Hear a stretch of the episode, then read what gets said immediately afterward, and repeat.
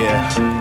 Only my thoughts. Me and my thoughts speak, it's nerve wracking. I can't sleep cause I can't fathom spending my time on this damn planet. Waste my life as a hermit, but I guess that only worsens the situation. Binge and detriment to try and face it. But my problems are faceless and I can't figure out where to take it out. So I walk about with indifference and only let out pain when I script a rap sentence and block it out by staying consistently lifted. Fog thick like viscous on a late night drive. Plotting on how to survive, seeing shadows like Tech 9. 90% of the time, preferably sans company. Comfortably chilling when ain't nobody trying to fuck with me.